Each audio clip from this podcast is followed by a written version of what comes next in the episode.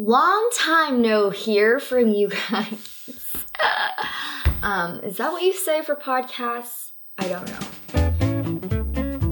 Hey guys, it's Rebecca, and it has been a while like two months to be exact, but it was a break that I needed just to really refresh myself and just think about what the study should be on next. And while I was thinking about it, I just thought, I don't want to discourage or discount you guys from reading the Bible in its entirety. So that is why we are going to be exploring the Old Testament.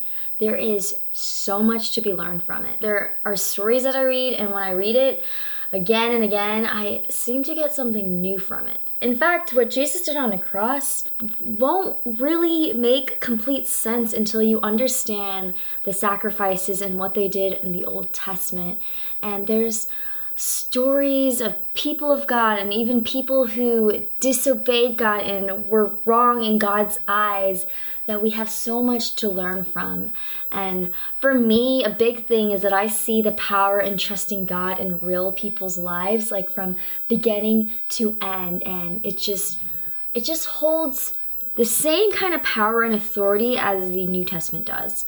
So I think it's very important for us to be looking at it. And we're going to be specifically looking at Genesis and just some stories that I handpicked for the next five weeks. And I really want this to encourage you guys to be reading the Old Testament as well as the New Testament in your daily time with God because I tell you, I will, I will tell you, it will grow you and transform you and challenge you and please, please do it. And, and obviously read it with the right heart. So, the first story that we're going to be looking at is Cain and Abel. The passage is in Genesis chapter 4, verse 1 through 5. Since it's so short, I'm just going to go ahead and read it for you guys. Now Adam knew Eve, his wife, and she conceived and bore Cain, saying, I have gotten a man with the help of the Lord. And again she bore his brother Abel. Now Abel was a keeper of sheep, and Cain a worker of the ground.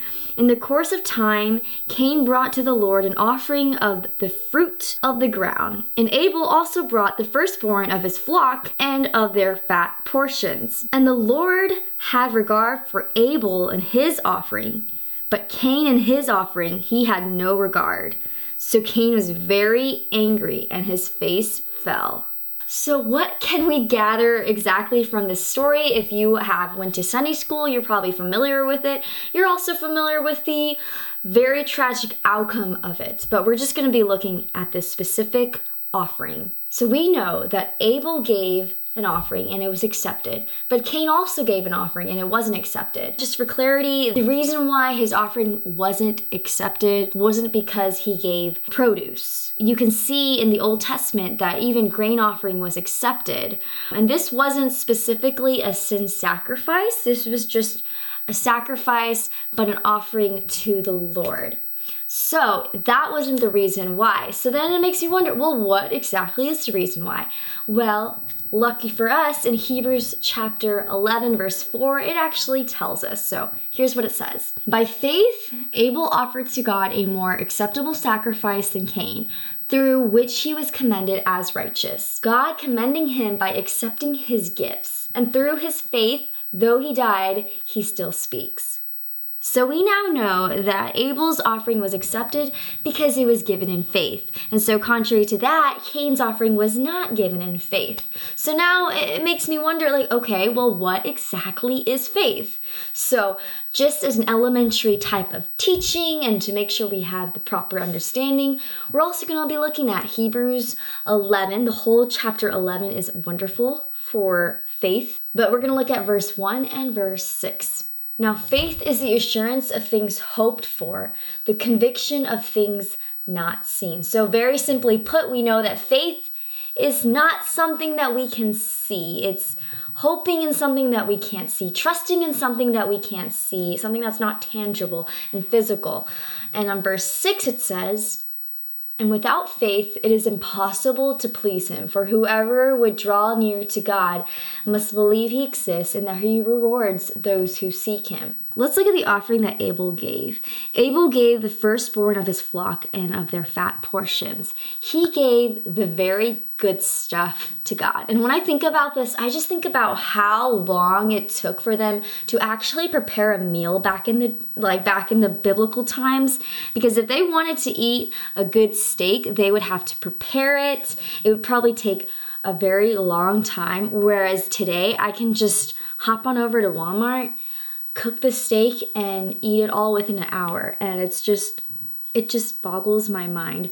So, in order for Abel to give the firstborn of his flock and their fat portions, so the good stuff, he obviously had to believe that God existed.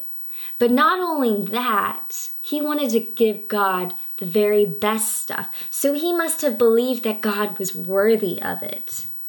And that's the difference between Abel and Cain.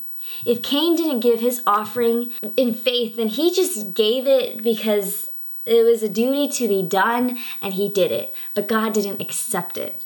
Whereas Abel, his heart was all in it. It was his act of worship. It was his way of saying, God, you are worthy of the very best. I'm going to give you all that I have, and this is my offering to you. And so that's the difference between Cain and Abel's offering. So then now, now we know that it's not the act that we do, but the motive behind it. You can do Christiany things, you can do good things, but there are some things that you can do, but that God won't accept. Cain and Abel did the exact same thing. They both gave an offering, but one was accepted while the other was rejected. So now we know that it's not the act that we do, but the motive behind it. So it makes me wonder, are our acts to God being accepted? How dare we think that God will automatically accept any act of worship from us? God is a holy God and he has standards. If we give him anything less, anything outside of faith, he will not accept it. So you really start to understand, wow, the motive behind things and the heart of things really do matter. You can't just pretend to be a Christian and do these things. You really have to be all in it. So when you start to understand that, it'll change the way we offer tithes and offerings to God. And if you don't, I really want to encourage you guys that God will convict your heart to give tithes and offerings to God, to give the first cut of your paycheck. Because it's not something you're doing for the pastor or for the church, but it's something that you're doing for God and God alone. Okay, this will also change the way we praise in church. If you think about it, that means every song that we sing in in church isn't automatically accepted by Christ. And this it just it blows my mind because it makes me think, wow, I guess where my heart is when I'm singing these songs in church really do matter.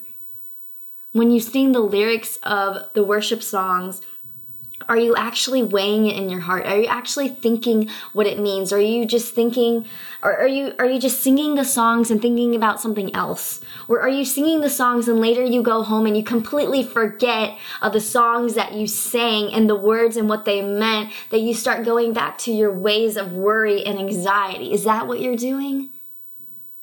This also changes the good things that we do for people.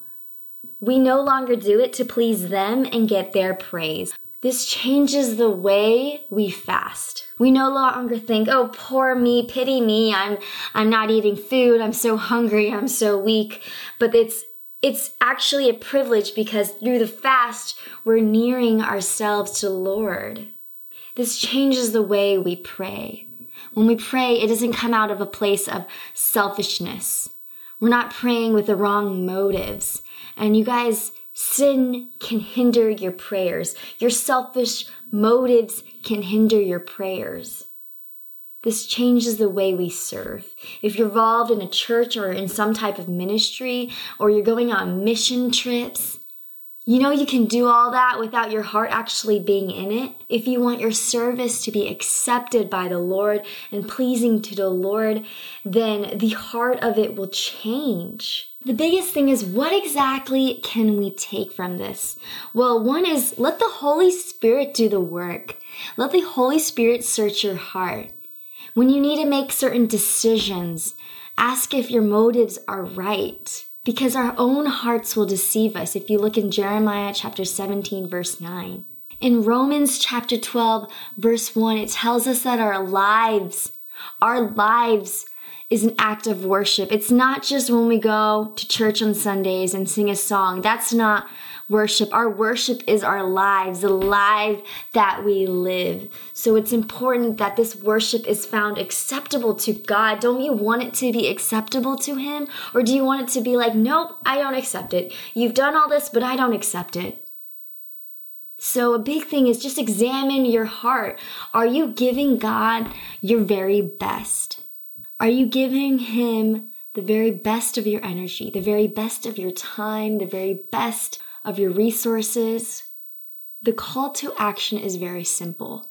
Let the Holy Spirit do its work and live at a pace where you can listen to the Holy Spirit because the Holy Spirit will speak. But if your heart is distracted, you won't listen and you will overlook it. So just take the time. Are you having that daily time? I highly, highly encourage all believers to have a daily time with the Lord. So if you are not doing that, please do. And you guys, it's not just an empty thing that you do where you open up your Bible, you read a chapter, you pray a prayer. It's where your heart will be in it. It's a surrendering to Him and saying, Lord, this is my life, but I want to live for you. I want to surrender my life to you. It's a giving of your life because he gave his life for us. And I know this seems like so much, but you guys, the biggest thing that I can say is let the Holy Spirit work. God deserves our very best. I want to close out in a prayer. So will you guys join with me? Lord, I confess the times that I haven't given you my full heart the times where I just gave you my leftovers, the times where I just thought anything would be enough for you. Lord, you are a holy God, and you deserve nothing but the best. I pray that our act of worship, our lives will be found acceptable to you and you alone. The purpose of our lives is to please you, and the only way to please you is by faith. Lord, help us cling on to that. Lord, I pray that this message will stay in our hearts, stay hidden in our hearts, and it won't be tossed away by the wind, by worries, and by things that's going on in our lives, but that we could hold steadfast to the truth that you have given us. That this isn't just something that impacts us this week, but this is something that we hold on to day after day. I thank you for the people who are listening, not only with their ears, but with their hearts. I pray that you let this message speak to them in the way that you want it to. And in Jesus' name I pray. Amen. And that's the end. Thank you guys for tuning in. I hope this really challenged your heart. And next week, it's time for another Bible story. Bye.